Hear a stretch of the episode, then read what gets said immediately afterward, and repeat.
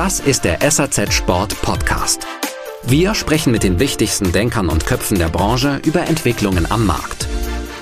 Was ist Ihre Meinung und welche Momente waren für Sie persönlich entscheidend?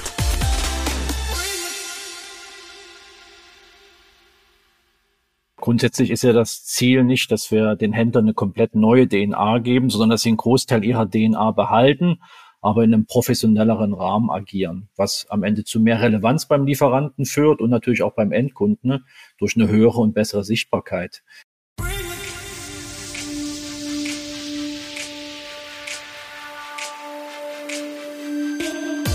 Die Wintersaison ist so gut wie vorbei, was für uns von S A Z Sport bedeutet, uns so langsam neuen Themen, anderen Themen zu widmen, die jetzt so im Frühjahr präsent sind. Und ich würde mal sagen, das ist in erster Linie das Thema Running.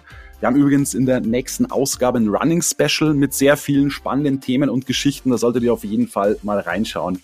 Ja, wir haben uns überlegt, für den Podcast natürlich auch aus der Running-Szene jemanden einzuladen als Gesprächspartner. Und unsere Wahl ist dabei auf den Christoph Görner und den Silvio Sudaro gefallen. Der eine ist Retail Manager Running bei der Sport zweitausend und der andere Geschäftsführer vom Absolute Run Laufladen Bonn. Man muss ja sagen, dass das Handelsformat Absolute Run noch relativ jung ist und ich wollte einfach mal genauer wissen, was die Motivation von Sport zweitausend war, das zu entwickeln und was die Händler damit jetzt für echte Vorteile auch haben. Silvio Sudaro kann uns da gleich was aus der Praxis erzählen, welche Erfahrungen er damit bisher gemacht hat und ob sich der Schritt auch wirklich gelohnt hat, eben Absolute Run-Händler zu werden, weil er dafür natürlich auch einiges an Geld für das neue Geschäft investieren musste. Wir haben natürlich auch noch über den Markt gesprochen und in dem Zusammenhang über den Wegfall von Runners Point, ja, einer großen Institution in den letzten drei Dekaden in Deutschland, was so das Thema Running anbelangt. Und es ist sehr spannend, was sowohl der Christoph als auch der Silvio darüber denken. Ich kann gleich sagen, dass beide nicht unbedingt Hurra schreien, dass der Mitbewerber weggefallen ist und das begründen sie natürlich auch dementsprechend. Ein Thema, was uns im privaten Bereich natürlich derzeit besonders betrifft, sind die Preiserhöhungen. Also wir merken es alle, wenn wir einkaufen gehen, dann ist unser Bon deutlich höher als noch im letzten Jahr. Und natürlich haben diese Preiserhöhungen auch den Bereich der Laufschuhe erreicht. Bis auf einen Hersteller haben alle Lieferanten die Preise bei Laufschuhen erhöht. Und ich habe mich dabei schon gefragt, ob der Konsument noch länger bereit ist, diese Preissteigerung einfach so hinzunehmen, weil mittlerweile sind wir ja schon in einem Mittelpreisbereich bei hundertvierzig, hundertfünfzig, hundertsechzig Euro und es geht ja, wie wir alle wissen, noch weitaus teurer. Beide sind der Meinung, dass die Preiserhöhungen durchaus auch zu stemmen sind, dass der Konsument die auch akzeptiert. Christoph Görner geht sogar so weit zu sagen, dass wir weitere Preissteigerungen brauchen, was natürlich eine relativ unpopuläre Meinung ist und vielleicht auch dem Konsument nicht unbedingt gefallen wird. Aber er sagt, wir brauchen die und er begründet es, finde ich, auch ganz gut.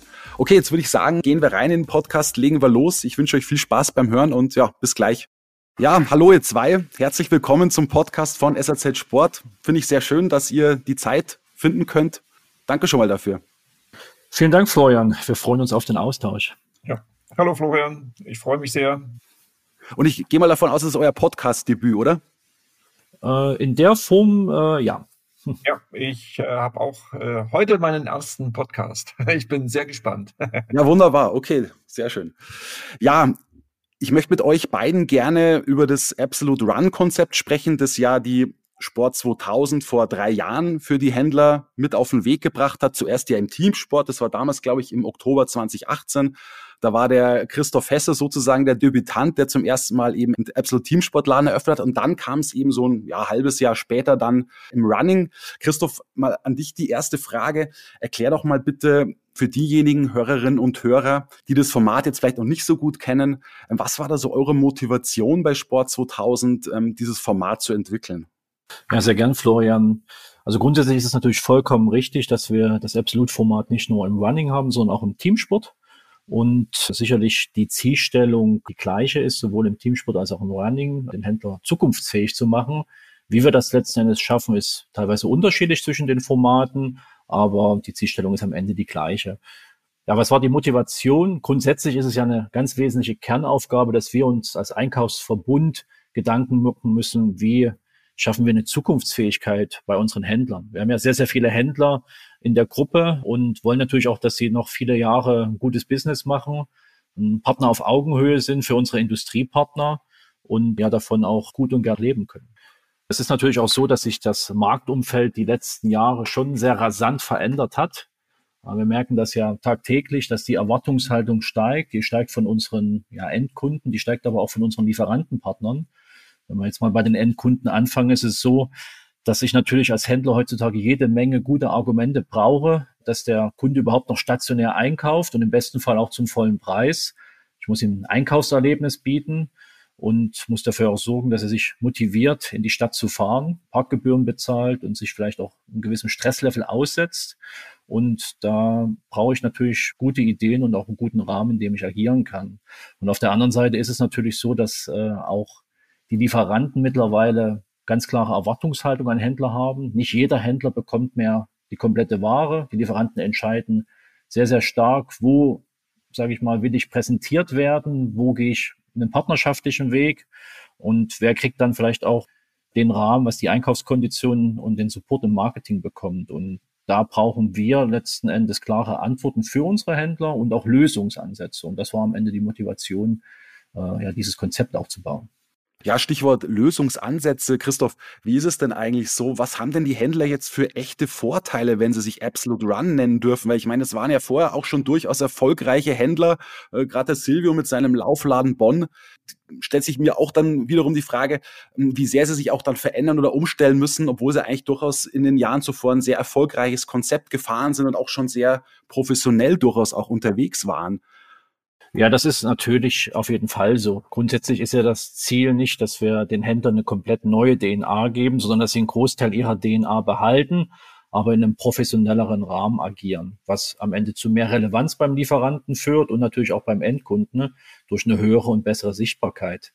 Im Wesentlichen ist es natürlich so, dass es ja recht viele Vorteile gibt, wobei ich auch sagen möchte, dass die Händler, die sich für dieses Konzept entscheiden, nicht nur rein wegen den monetären Vorteilen in Form der Einkaufskonditionen, Risikoübernahmen dafür entscheiden, sondern vor allen Dingen auch, weil sie überzeugt sind vom Konzept und weil sie dadurch auch einen echten Mehrwert haben, weil sie nämlich in ganz vielen Bereichen auch entlastet werden, dass sie sich darauf konzentrieren können, was ganz wesentlich in unserem Job ist, sich auf ihre Kunden, auf ihr Netzwerk, auf ihre Beratung und dafür dann vielleicht auch mehr Zeit haben als in der klassischen Situation als Einzelkämpfer.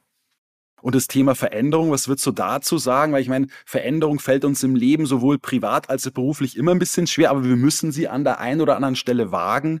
Was glaubst du, wie sehr müssen sich eure Händler, die eben auch Absolute Run werden wollen, vielleicht auch verändern oder auch umstellen in ihrem tagtäglichen Geschäft? Also grundsätzlich bin ich erstmal der festen Überzeugung, dass man sich als Händler permanent verändern muss. Und weil natürlich Dinge sich verändern, Erwartungshaltung sich verändern. Und die Frage ist natürlich, nehme ich mir die Hilfe an, die ich bekommen kann, oder schaffe ich das vielleicht auch in Eigenregie? Und natürlich muss die Bereitschaft da sein, wenn wir jetzt vielleicht mal speziell auf das Konzept eingehen, um da vielleicht ein paar Hintergrundinformationen zu geben, ist es ja so, dass der Händler ja in ein Partnerkonzept einsteigt von der Sport zweitausend, was international aufgebaut ist und was natürlich ganz klar auch das Ziel hat, den Umsatz und auch den Ertrag vom Händler zu optimieren und dass er natürlich dann im besten Fall auch auf einer ganz anderen Liga unterwegs ist, dadurch mehr Relevanz beim Endkunden hat und auch beim Lieferanten. Er muss natürlich auch ein paar Dinge dann auch mitbringen. Erstmal muss er kooperativ eingestellt sein, weil dann natürlich das Konzept auf einer viel verbindlicheren Partnerschaft fußt zwischen Lieferant, Händler und der Sport zweitausend, aber er natürlich dadurch auch viele Vorteile bekommt, die er vielleicht sonst alleine nicht bekommen würde dann auch. Da reden wir über bessere Einkaufskonditionen, da reden wir über Risikoübernahme bei Waren, wir reden über einen extrem starken Marketing-Support mit einem Jahreskampagnenkalender, wo wir sehr stark unterstützen als Sport zweitausend mit unseren Lieferantenpartnern. Wir reden aber auch so wie klassische Sachen wie Beteiligung am Ladenbau, weil natürlich auch, wenn wir diesen Effekt erreichen wollen, der Händler ein Ladenbaukonzept umsetzen muss, wo er versuchen, seine D N A größtmöglich mit einzubringen. Aber das führt natürlich auch dazu, dass viele Händler auch umziehen müssen in eine neue Fläche.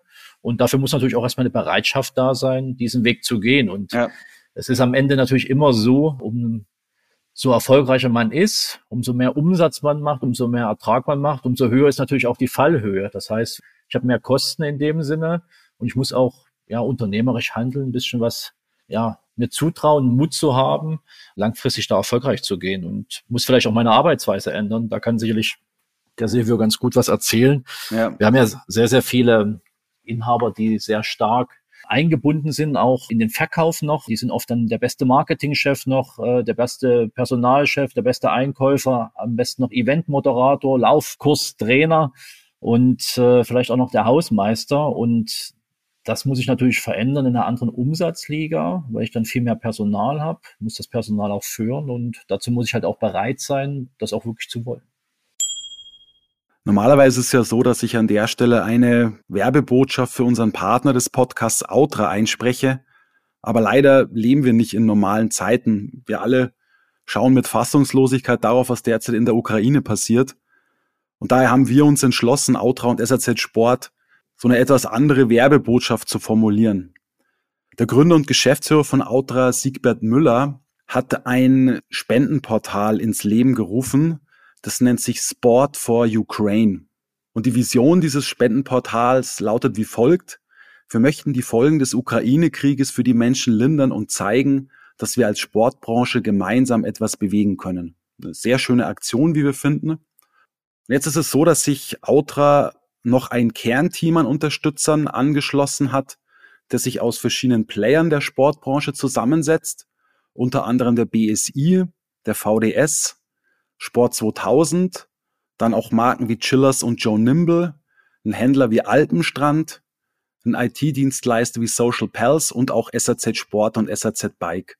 Das ist also so das erste Kernteam an Unterstützern und es wäre schön, wenn sich diesem Kernteam noch weitere anschließen könnten, sei es Verbände, Marken, Händler, Dienstleister oder Verlagshäuser der Sportbranche.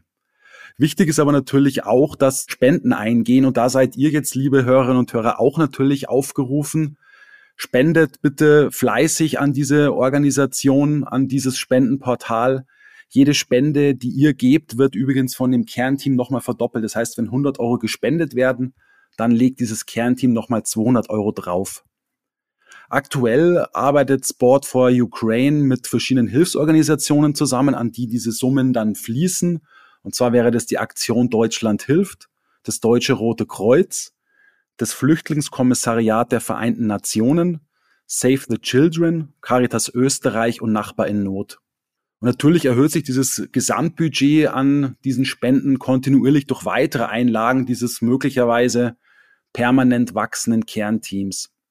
Also daher mein Appell, unser Appell an euch, bitte spendet fleißig, spendet, was ihr könnt, schließt euch unter Umständen auch dem Kernteam an, je mehr, desto besser natürlich, damit wir alle in der Sportbranche den Menschen in der Ukraine unsere Solidarität zeigen, damit wir zumindest ein bisschen was bewirken können. Alle Infos findet ihr zum Kernteam, zu den Abläufen sowie zu den aktuellen Spendensummen auf der Website Sport for Ukraine, also das For übrigens als Ziffer geschrieben. Danke euch. Ja, Silvio, jetzt mal zu dir eben zur, zur Praxis. Du warst im April zwanzig neunzehn sozusagen das Versuchskaninchen, wenn ich das mal so sagen darf, im Running-Bereich. Sprich, du warst eben mit deinem Laufladen Bonn der erste Absolute Run-Händler und seitdem heißt du eben Absolute Run Laufladen Bonn. Also zwei Marken wurden sozusagen zu einer Marke dann fusioniert. Wie fällt denn so bisher dein Fazit aus? Weil ich kann mir schon vorstellen, dass das auch keine wirklich leichte Entscheidung ist zu sagen, hey, jetzt lasse ich mich einfach mal auf so einen Ladenbau ein, ich lasse den mal umbauen, ich commit mich sehr stark zu dem Konzept und zu den Lieferanten und gebe halt auch, das darf man nicht vergessen, so ein Stück weit meine Unabhängigkeit auf, ja, weil mein Commitment bedeutet ja auch Risiko, das Vertrauen muss sehr groß sein, natürlich auch nicht nur zur Sport zweitausend, sondern zu den Lieferanten, ja, und wir wissen ja alle, dass Vertrauen im Leben auch manchmal enttäuscht wird. Sind sicherlich auch in der Corona-Pandemie ist die ein oder andere Partnerschaft nicht nur im Privaten, sondern auch im Beruflichen auseinandergegangen. Also wie gut geht's dir mit deinem Absolute Run-Konzept bisher? Ja, also ist relativ einfach äh, zu sagen. Also äh, erstmal geht's uns sehr gut mit diesem Konzept. Wir sind also sehr, sehr froh, dass wir damals die Entscheidung getroffen haben. Und schon, wie du es gesagt hast, das, das macht man nicht mal so eben nebenher und sagt, alles klar, jetzt male ich mal meinen Laden um, kommen jetzt andere Farben dran, andere Regale rein, sondern das ist schon eine ganz klare Entscheidung, die man halt für sich treffen muss. Wir als Laden haben das aber ganz klar als Chance gesehen. Wir haben uns natürlich halt dieses Konzept vorher angesehen. Der Christoph und auch halt der Jörg von der Sport zweitausend haben uns das halt in allen Details gezeigt. Es gab dann natürlich vorab reichlich Besprechungen, was man sich vorstellt, welche Ziele man hat, was wir als Laden mitbringen müssen oder sollen und wie die, diese Partnerschaft, und das ist vor allen Dingen das, was man ganz klar im, im Kopf haben muss, es ist wirklich eine Partnerschaft mit der Industrie. Ich finde es eine sehr gelungene Lösung, diese Partnerschaft, weil man kann sich da halt auch drauf verlassen, also von beiden Seiten. Und das ist mir persönlich sehr, sehr wichtig. Viele Dinge, die wir jetzt halt mit Absolut haben, die hatten wir im alten Laden. Vielleicht nicht so schick, muss man ganz klar sagen. Es war halt kleiner, es war nicht so professionell, wir hatten nicht diese Außenwirkung. Und im Endeffekt ist unsere Ideen, unsere Gedanken sind da wirklich halt in professionell und in schön und schick umgesetzt worden. Und das war eigentlich ein, mehr eine Einleitung wie ja ein, ein Risiko für uns. Ne? Okay. Und deswegen auch das Thema Unabhängigkeit. Ja, man gibt das vielleicht einen gewissen Teil auf und vielleicht auch den... Also ich habe zum Beispiel unseren alten Logo durchaus nachgetrauert. Das fand ich halt total schick. Das hat man dann nicht übernehmen können, aber uns, uns gibt es als Laufladen. Und es ist innerhalb kürzester Zeit von auch unserem Kunden ganz klar gesehen worden, das ist der Laufladen, der ist jetzt nur besser. Mhm. Aber sag mal, merkst du denn auch tatsächlich, dass du bei der Industrie, seit du eben Absolute Run-Händler bist, so einen höheren Stellenwert hast, dass du noch respektierter bist als vorher? Und, und falls ja, woran machst du das fest? Also das glaube ich schon und das merkt man auch. Also das ist jetzt nicht irgendwie so ein vielleicht, sondern das ist ganz klar so. Man, äh, die äh, Industrie hat natürlich auch investiert in uns, in Läden, äh, in den Ladenbau und hatte entsprechende Erwartungen. Und diese Erwartungen haben wir ab dem ersten Tag erfüllen können. Das ist halt natürlich sehr positiv für beide Seiten. Wenn man äh, gewisse Umsatzzahlen halt sich vorgenommen hat und hat das in dem Dreijahresbereich dann aber schon in anderthalb Jahren erreicht. Wir sind auch im ständigen Austausch. Das gehört ja auch zum Absolut-Konzept dazu, dass die Industrie, die Lieferanten unsere Zahlen bekommen können, wenn sie sie möchten. Dann werden wir halt auch sehr unterstützt, wenn das mit äh, Sondermodellen sind, die vielleicht andere Händler nicht so bekommen. Das ganze Thema Werbung, intensive Betreuung durch den Außendienst. Und man wird auch halt gefragt von der Industrie, ne? Gibt neue Modelle, kannst du schon mal angucken. Wir waren bei der S A Z jetzt zweimal halt in den Top drei gerankt. Also da ist halt eine Wahrnehmung und auch eine ganz klare ja, Sichtbarkeit und, und ein anderer Stellenwert. Der eine hat vielleicht zum Anfang ein bisschen drüber gelächelt, aber das ist schon lang vorbei. Okay, okay. Und sag mal, wie sehr mischen sich eigentlich so deine Lieferanten auch in dein Geschäft ein? Weil du hast es ja vorhin auch schon angedeutet, es ist ja auch ein Investment der Premium-Lieferanten in so einen Absolute-Run-Laden. Und es gibt ja auch diesen schönen Spruch, ja, wer zahlt, der schafft an. In deinem Fall ist es jetzt ja so, also wer mitzahlt, schafft mit an, weil du hast ja auch jetzt ähm, eine, eine Summe in diesen Ladenbau gesteckt. Ich glaube, insgesamt liegt der liegt die Summe so also im sechsstelligen Bereich und es ist ungefähr fünfzig fünfzig, wobei der Lieferant vielleicht ein bisschen mehr bezahlt. Christoph, richtig? Ist das so? Liege ich da richtig? Ja, also die Investitionskosten sind natürlich immer ein bisschen unterschiedlich, hängen immer davon auch ab, wie ist der Ausbauzustand der Immobilie. Aber man kann schon sagen, dass grundsätzlich äh, ein Absolute Run-Laden, so wie in der Form, wie er da steht, so um die hunderttausend Euro kostet. Okay. Und davon kann man sagen, dass äh, auf jeden Fall die Hälfte äh, refinanziert wird mit durch unsere Industriepartner und dementsprechend, dass dann auch vielleicht auch gar nicht mal so dramatisch ist dieses Invest, auch wenn es vielleicht eine Grundsatzentscheidung ist, die jetzt mal nicht nur für drei bis fünf Jahre zählt, sondern eher langfristig angesiedelt ist. Ne? Ja, okay. Silvio, zurück zur Frage. Also wie sehr mischen sich dann so deine Lieferanten ins Geschäft ein? Also was können die mitgestalten? Wo bist du aber auch wirklich komplett frei? Also grundsätzlich einmischen, ja, würde ich jetzt nur teilweise so unterschreiben. Mitgestalten, ja. Weil wir kaufen als Laden frei ein bei den, unseren Lieferanten, bei den Partnern. Da gibt es natürlich gewisse Erwartungen, dass man natürlich sagen wir, im Verhältnis zum alten Laden da eine gewisse Umsatzsteigerung hat. Ne? Also dass man halt eine größere Menge einkauft und, und so weiter. Ne? Und es gibt auch gewisse Erwartungen, dass man, wenn es halt Werbethemen gibt, dass man die im besten Fall mitspielt. Das macht man, aber da gibt es keinen Druck. Und ich sehe mich auch ganz klar als völlig unabhängigen Händler, der ich halt bin und meine Entscheidungen, ähm, auch wenn es halt diesen Vertrag gibt, aber es ist eine Partnerschaft und das ist mir sehr wichtig und das funktioniert sehr, sehr gut. Da gibt es also keinen Druck, ah ja, jetzt musst du bei mir aber noch ein paar Schuhe mehr schreiben, weil äh, wir haben ja auch da Geld investiert. Ne? Da, da muss man mal ein bisschen genau drauf schauen, dass das halt wirklich eine Partnerschaft ist und nicht, dass der Laden halt mich gekauft hat. Übrigens die Sport zweitausend auch nicht, was oft immer noch erzählt wird. Ja, okay, okay. Christoph, warum braucht es aus deiner Sicht bei Sport zweitausend oder vielleicht auch generell im Markt dieses, ich nenne es jetzt mal Kassensystem, klingt vielleicht ein bisschen fies oder ein bisschen überspitzt, aber ich meine so ein bisschen diese Rangordnung unter den Laufhändlern. Du hast ja äh, im Markt oft so diese Strategie, auch bei Intersport habe ich die jetzt neulich mal gehört, Good, Better, Best. Also Good sind quasi die Generalisten, die dann möglichst bei euch ja in diesem neuen Run-Club organisiert sind und da halt auch noch ein paar Vorteile gegenüber denen genießen, die nicht dabei sind. Dann hast du Better, das wären dann so die Laufspezialisten, die bei den Laufprofis dann organisiert sind, und Best, das sind dann eben die Läden oder der Laden, den der Silvio eben betreibt, Absolute Run. Also warum diese, ich nenne das mal ganz überspitzt, diese Dreiklassengesellschaft? Ja, also grundsätzlich ist es ja so, dass wir in der Sport zweitausend weit über tausend Händler haben und alle diese Händler teilweise sehr unterschiedlich sind und sehr unterschiedliche Anforderungen an uns, an die Sport zweitausend haben, als auch an die Industrie. Und wir müssen natürlich schauen, wie clustern wir das? Ne? Welcher Händler hat welchen Schwerpunkt? Und wir müssen natürlich auch schaffen, wenn ein Händler sich spezialisiert in einem Bereich, dass er dann auch Vorteile hat am Markt, um durch die Spezialisierung auch bestehen zu können. Und unsere Aufgabe ist es dann halt, die verschiedenen Händler je nach ihrem Schwerpunkt einfach zu positionieren in ihrem Bereich und auch für die Händler unterschiedlich zu betreuen und ihnen verschiedene Leistungen auch anzubieten. Und das ist natürlich nicht möglich mit dem Prinzip der Gießkanne, weil dafür ist die Handelslandschaft viel zu unterschiedlich. Und das ist mir auch wichtig zu sagen, dass es gut so ist, weil letztendlich lebt der Handel von Differenzierung. Ich bin überhaupt kein Freund von ja Modulen und ja Kernsortimenten äh, und äh, verschiedenen Faktoren. Der Händler hat in der Sport zweitausend immer noch eine große Freiheit, aber auch ist klar, der Händler, der sich eng committet mit der Sport zweitausend, mit den Lieferanten, hat deutlich mehr Vorteile als vielleicht ein Händler, der komplett frei agieren möchte. Mhm. Aber es kann eben nicht jeder Händler dieses Leistungsversprechen auch an den Konsumenten abgeben, so nach dem Motto, ähm, ich bin ein Premium-Händler im Bereich Laufen. Deshalb braucht es dann vielleicht auch so ein bisschen diese Rangordnung, weil klar, ein Vollsortimenter hat natürlich noch ein paar andere Segmente zu bespielen und eben nicht nur Running.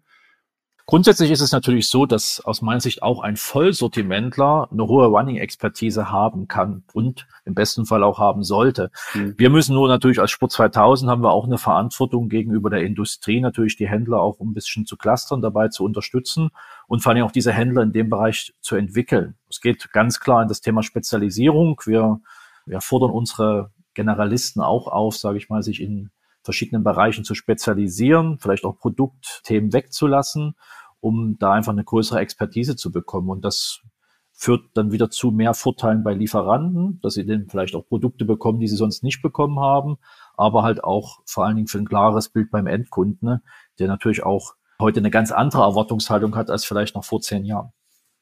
In Deutschland gibt es ja bisher sechs Stores dieses Absolute Run-Formats.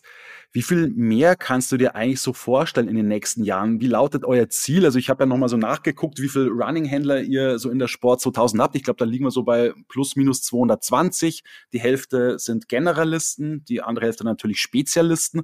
Also liegen wir ungefähr bei etwas über hundert Laufprofis. Ich kann mir vorstellen, dass ihr nicht alle in dieses Absolute Run-Format bringen wollt, aber wie viel sollen das denn so sein in den nächsten Jahren? Was würdest du sagen? Ja, am Ende ist ganz, ganz wichtig, dass wir uns erstmal dafür entschieden haben, in Qualität zu wachsen. Das heißt, momentan ist es ja so, dass wir dieses Konzept auch auf einer größeren Fläche umsetzen, als, als viele Händler haben äh, zurzeit. Das ist dann meistens mit einem Umzug verbunden, weil wir sagen, okay, das Konzept kann nur dann wirken, auch betriebswirtschaftlich, wenn wir es zu hundert Prozent umsetzen. Und das führt natürlich dazu, dass vielleicht auch die Geschwindigkeit der Umsetzung nicht ganz so groß ist, wie sie vielleicht sein könnte, wenn man Bestandshändler auf Bestandsflächen nimmt. Wir planen aktuell so circa drei Umbauten pro Jahr. Das können aber auch Existenzgründungen sein. Dort, wo wir vielleicht auch keinen Spezialisten haben, der eng mit der Sport zweitausend verbunden ist an Standorten. Aber am Ende bestimmt die Geschwindigkeit der Händler und dann kann es auch durchaus mal die ein oder andere Neueröffnung mehr geben. Wo jetzt nochmal Wachstum reinkommen wird, ist natürlich aufgrund der internationalen Expansion. Das Konzept war ja von vornherein geplant, dass wir ein europäisches Konzept schaffen. Wir versuchen jetzt ja auch mit unseren Laufprofis europäisch zu expandieren, eine europäische Spezialistengruppe aufzubauen, die Running Experts. Und daraus werden sich dann auch wieder Händler finden, die das Konzept umbauen. Wir sind da sehr, sehr konkret jetzt in den Planungen in Belgien und in den Niederlanden im nächsten Jahr dort die ersten Pilotstores zu haben und werden dann auch über den internationalen Bereich sicherlich den einen oder anderen Händler Dazugewinn. Wichtig dabei ist, das ist kein eigener Retail, den wir machen oder treten dann irgendwie in Konkurrenz zu unseren Händlern, sondern es sind einfach Inhaber, die sich für diese Art der Zusammenarbeit entschließen. Okay, aber ich merke schon, ihr wollt diese neue, in Anführungszeichen, Handelsmarke Absolute Run jetzt nicht auf Biegen und Brechen forcieren, ne, sondern für euch ist wichtig Qualität statt Quantität. Genau, so kann man es ganz klar formulieren. Und wir als Sport zweitausend sind ja dafür da, einen attraktiven Rahmen für alle unsere Händler zu binden. Und am Ende müssen wir versuchen, Angebote für Mehrheiten zu schaffen. Absolute Run ist eins dieser Angebote.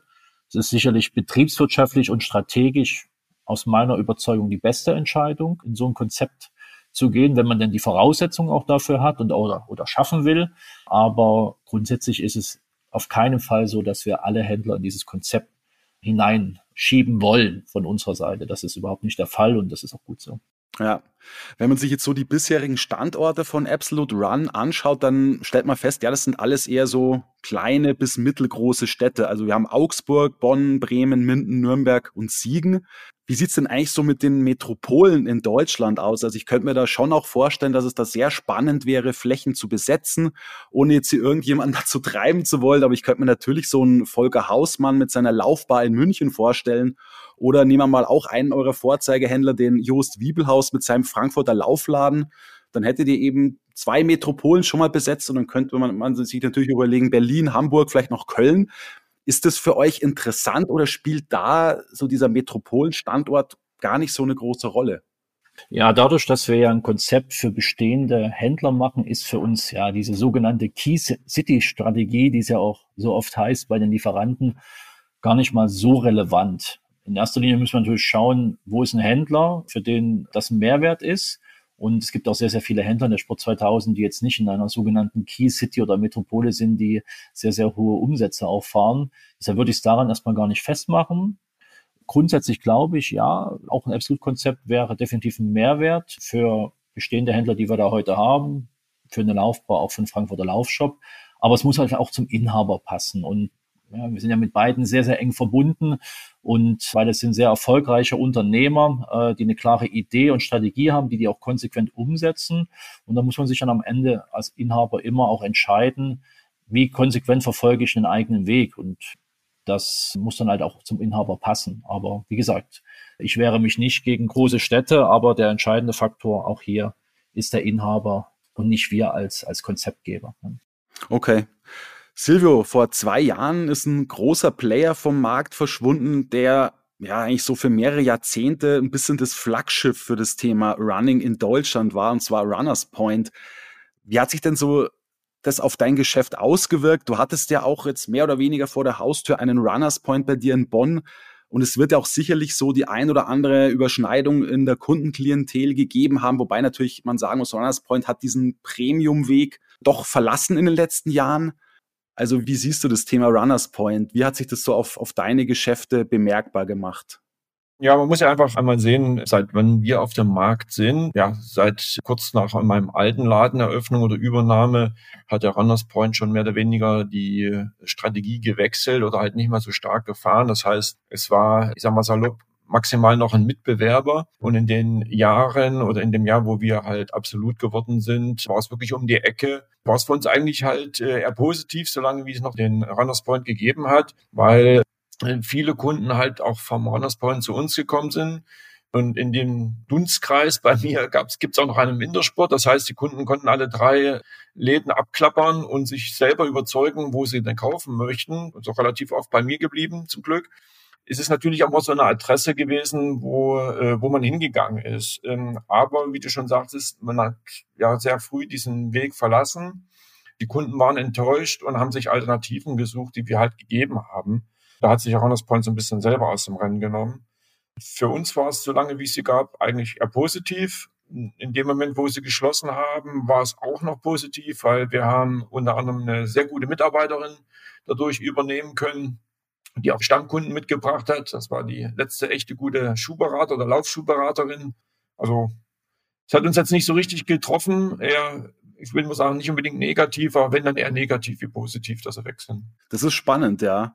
Weil das ist auch die nächste Frage, die ich an dich, Christoph, gerne stellen würde, weil bei dir kann ich mir auch vorstellen, werden da so zwei Herzen in einer Brust geschlagen haben, weil was viele vielleicht nicht wissen, du warst ja vor deiner Zeit bei der Sport zweitausend sehr, sehr lange bei Runners Point. Ich habe das nochmal bei in deinem LinkedIn-Profil nachgeguckt, was du da alles gemacht hast. Du warst da Verkäufer, Filialleiter, du hast als Manager in verschiedenen Bereichen gearbeitet. Aber natürlich muss man auch sagen, dass, dass dir oder euch bei Sport zweitausend das Verschwinden von Runners Point auch so ein bisschen die Arbeit auch erleichtert haben könnte. Und der Silvio hat es gerade angesprochen, man konnte ja auch den ein oder anderen Mitarbeiter oder Mitarbeiterin von Runners Point holen. Und ja, und dazu ist natürlich auch ein großer Konkurrent weg. Also wie, wie würdest du das so bewerten? Ja, also natürlich ist es erstmal so, dass ich selber zu Runners Point eine sehr emotionale und langfristige Verbindung hatte. Ich war da achtzehn Jahre und hatte ja das große Glück, erstmal dort wirklich halt den Beruf vom Einzelhandelskaufmann von der Picke auf zu lernen, wie man so schön sagt. Und dort auch meine Leidenschaft für das Thema Laufschuhe zu wecken und auch für das Laufen selber. Der Vorteil, der natürlich letzten Endes da auch war, dass ich dort relativ früh auch schon ja Verantwortung übernehmen konnte, sehr viel Rückhalt und Vertrauen hatte und bin da rückblickend erstmal ja sehr, sehr dankbar, diese Erfahrung zu machen. Bin da auch sehr aufgeräumt. Letzten Endes auch die missglückte, muss man nachträglich sagen, Übernahme durch Footlocker äh, hat dazu geführt, dass ich da extrem viel dazulernen konnte, wovon ich natürlich bis heute profitiere. Jetzt darf man natürlich auch nicht vergessen, das Ganze liegt jetzt auch schon fünf Jahre zurück, äh, mein Wechsel. Runners Point selber gab es ja nach meinem Wechsel immer noch, äh, wobei da auch, wie gesagt, die Strategie schon relativ in eine andere Richtung ging oder ich sie nicht mehr so beeinflussen konnte, wie ich das gern wollte. Ja, manchmal, auch wenn das vielleicht ein bisschen hart klingt, ist es für die Angehörigen auch besser, wenn der Patient in der Notaufnahme nur noch am Schlauch beatmet wird, dass man die Maschine abstellt. Und dann ist es manchmal auch besser für alle Beteiligten. So ging es mir dann am Ende. Ja, deine Frage war, profitieren wir davon? Das kann ich mit einem klaren Ja beantworten, aber auch mit einem klaren Nein. Ja, warum Ja erstmal? Weil kurzfristig verschiebt sich natürlich Umsatz zu unseren Händlern. Die sind natürlich da erstmal happy, dass sie ja teilweise so ein bisschen der Platzhirsch geworden sind an diesen Städten. Es konnten viele Mitarbeiter übernommen werden.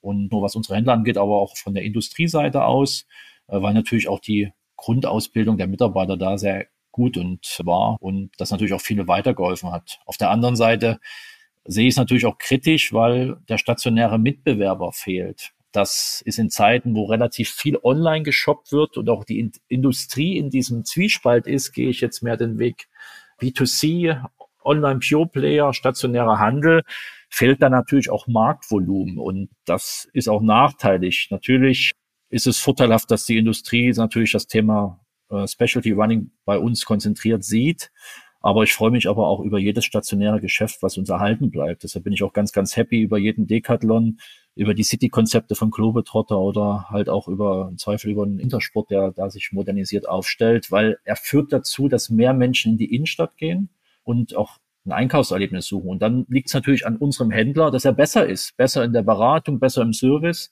und dann kann er sich auch durchsetzen. Aber ja, unterm Strich hat es Vor- und Nachteile. Ja. ja, aber ich merke schon so wirklich, hurra, schreit bei euch dann niemand, ne? Also das muss man tatsächlich sagen. Es waren ja, glaube ich, zuletzt von Runners Point über siebzig Filialen noch in Deutschland und wenn die jetzt mal alle wegfallen, dann ist das schon ähm, ein krasser Einschnitt in den, in den stationären ja. Laufhandel, ne? Oder für den stationären Laufhandel. Ja. ja, es ist ja so, dass da eine ganze Menge Volumen auch rausgeht und äh, natürlich ist es ja so, das denke ich, kann jeder Händler unterschreiben, wenn dir als Industrie vielleicht heute ein Drittel deines Umsatzes wegbricht im Performance-Running-Bereich, muss ich natürlich mir die Gedanken machen, wie kann ich das auffangen? Und deshalb kann ich teilweise natürlich auch die Marken verstehen, dass sie immer überlegen, okay, wie kann ich mich vielleicht noch unabhängiger vom Händler machen? Thema B to C. Kann ich der Verlockung widerstehen, mit den Online-Pure-Playern hohe Volumen aufzufangen oder vielleicht sogar das Geschäft selber zu machen? Deshalb ist es halt am Ende auch unsere Aufgabe als Sport zweitausend und auch als, ja, als Händler selber, da klare Antworten drauf zu geben. Und wenn wir in unsere Läden investieren, moderne Antworten haben, dann fällt es der Industrie auch einfacher, sage ich mal, auch weiterhin den Weg mit dem stationären Handel zu gehen. Jetzt würde ich gerne mit euch noch über ein Thema sprechen, was uns erstmal alle im privaten Bereich betrifft, ähm, und zwar die steigenden Kosten. Ja, also wir haben höhere Benzinpreise, ähm, die Lebensmittel sind teurer geworden, die Mieten sowieso schon seit Jahren.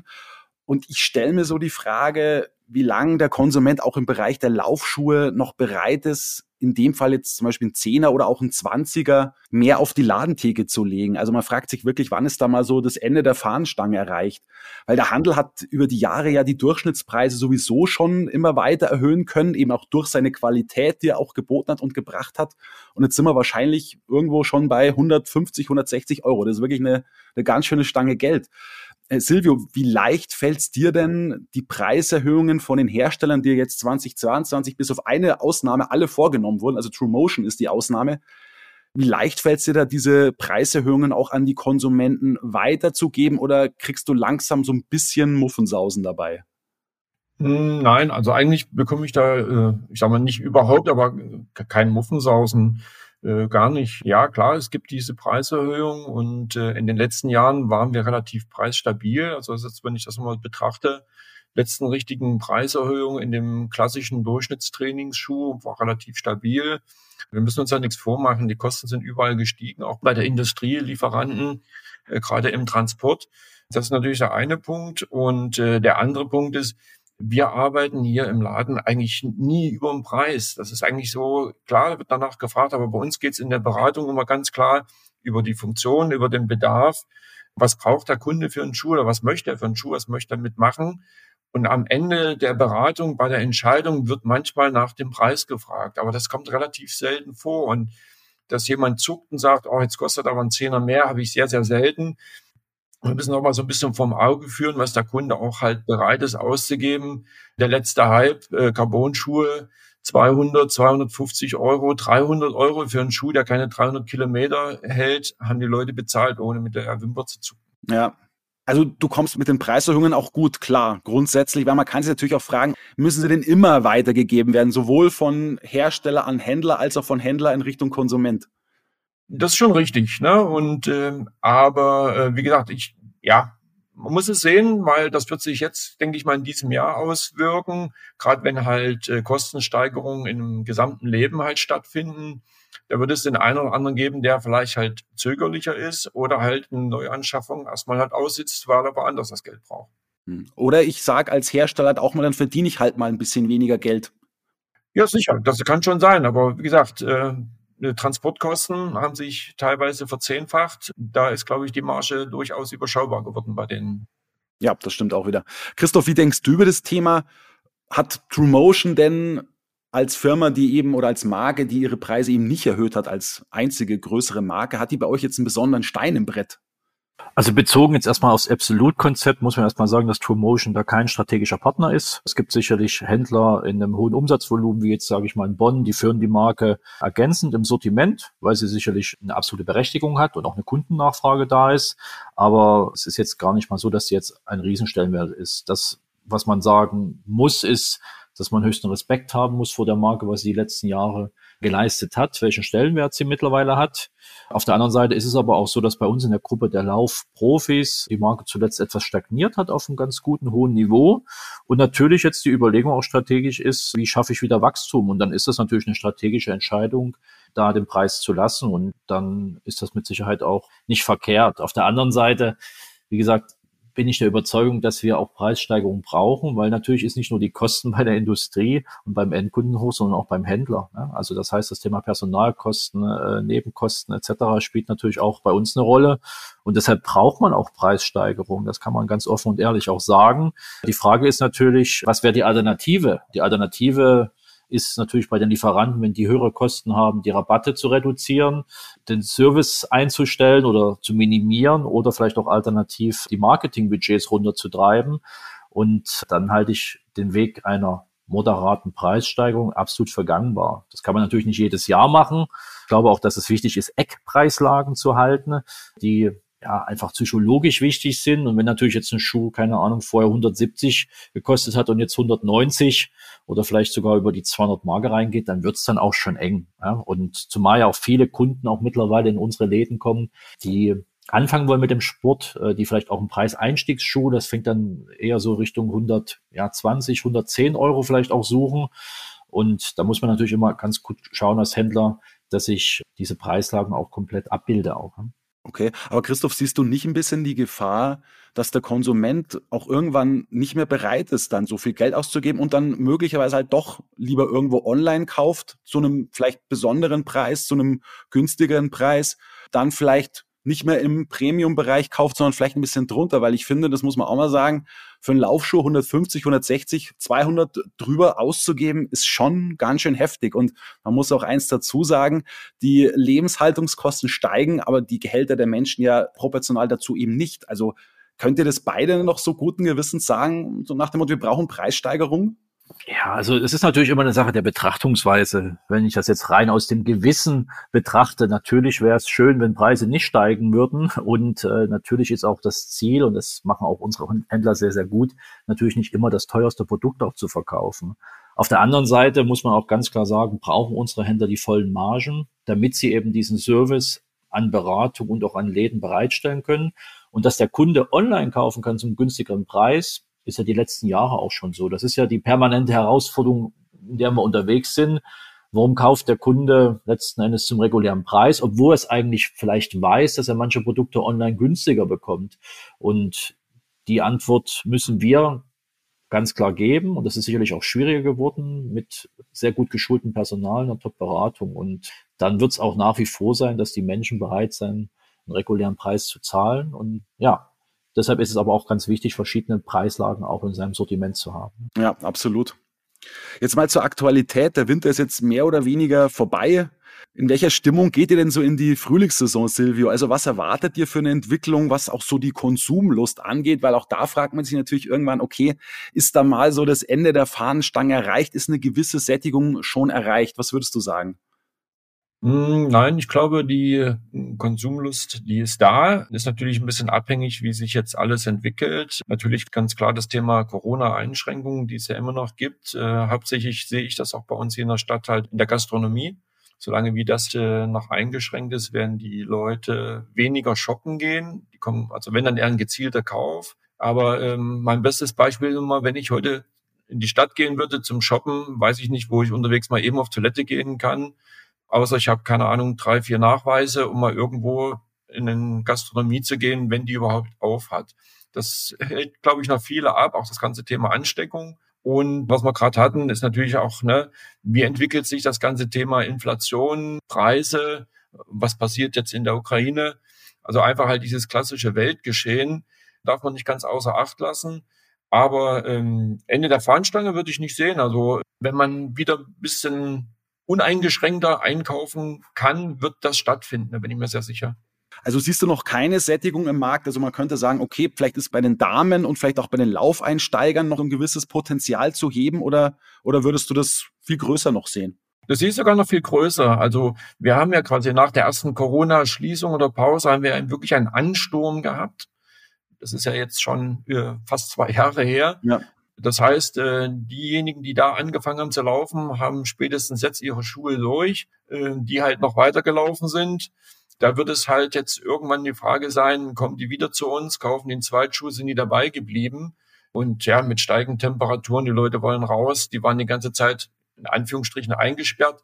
Das wird kommen, da bin ich mir sehr sicher.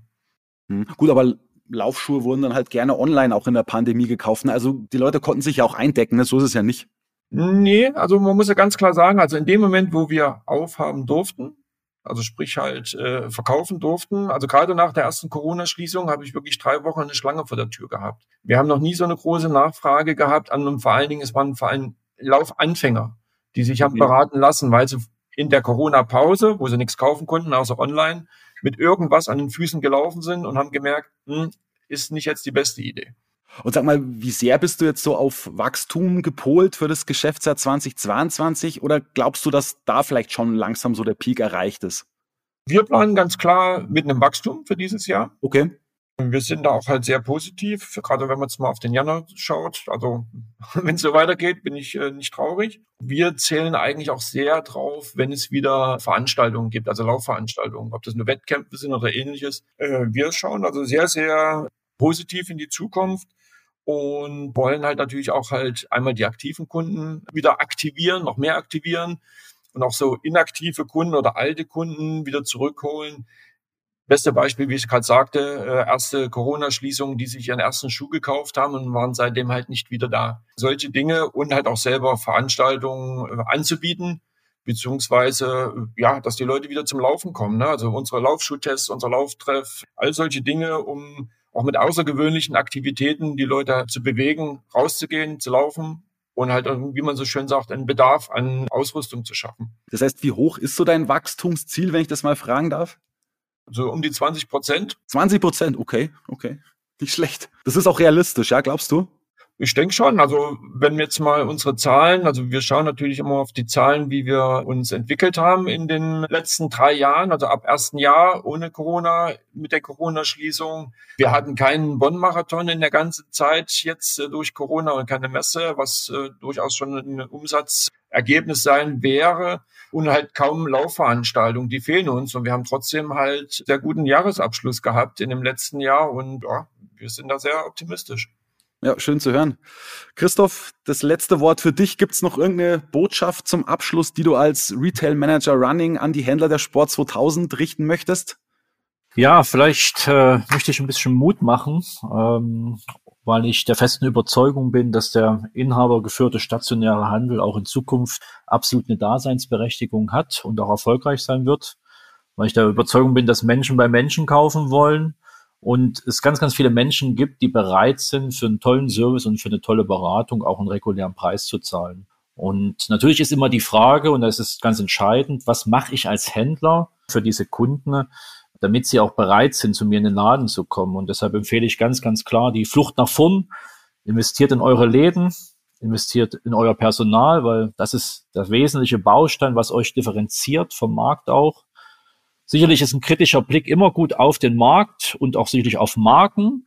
Aber ich würde mir manchmal wünschen, dass wir weniger diskutieren, was Mitbewerber machen oder was Marken machen, sondern vielmehr, ja, was kann ich machen als Händler? Wo kann ich besser sein in der Beratung? Wo kann ich besser sein in meinem Service? Wo mache ich den Unterschied? Und was tue ich ganz speziell, damit ich zu den besten Händlern meiner Branche gehöre? Und wenn ich das mache und dann auch konsequent umsetze, gerne auch mit Unterstützung der Sport zweitausend, dann mache ich mir relativ wenig Sorgen um die Zukunft. Aber dafür braucht man einen gewissen Hunger, dafür braucht man eine Energie. Aber dafür haben wir jetzt auch guten Rückenwind. Und gerade was unsere spezialisierten Händler angeht, in den letzten zwei, drei Jahren, die haben da einen exzellenten Job gemacht und eine sehr, sehr gute Voraussetzung. Aber dürfen sich jetzt auch nicht zurücklegen, weil es auch kein Selbstläufer ist. Alles klar. Ja, dann danke ich euch sehr für das Gespräch, für eure Zeit, Christoph, Silvio, und ja, wünsche euch alles Gute für die Frühjahr-Sommersaison. Vielen Dank, Florian. Alles klar. Vielen Dank, Florian. Das war der S A Z Sport Podcast. Sie finden alle Folgen online auf unserer Website w w w punkt s a z sport punkt d e sowie auch auf Spotify, Google Podcasts und Apple Podcasts. Folgen Sie uns, um keine weitere Folge zu verpassen. Wir freuen uns über Ihr Feedback und Anregungen und hören uns beim nächsten S A Z Sport Podcast.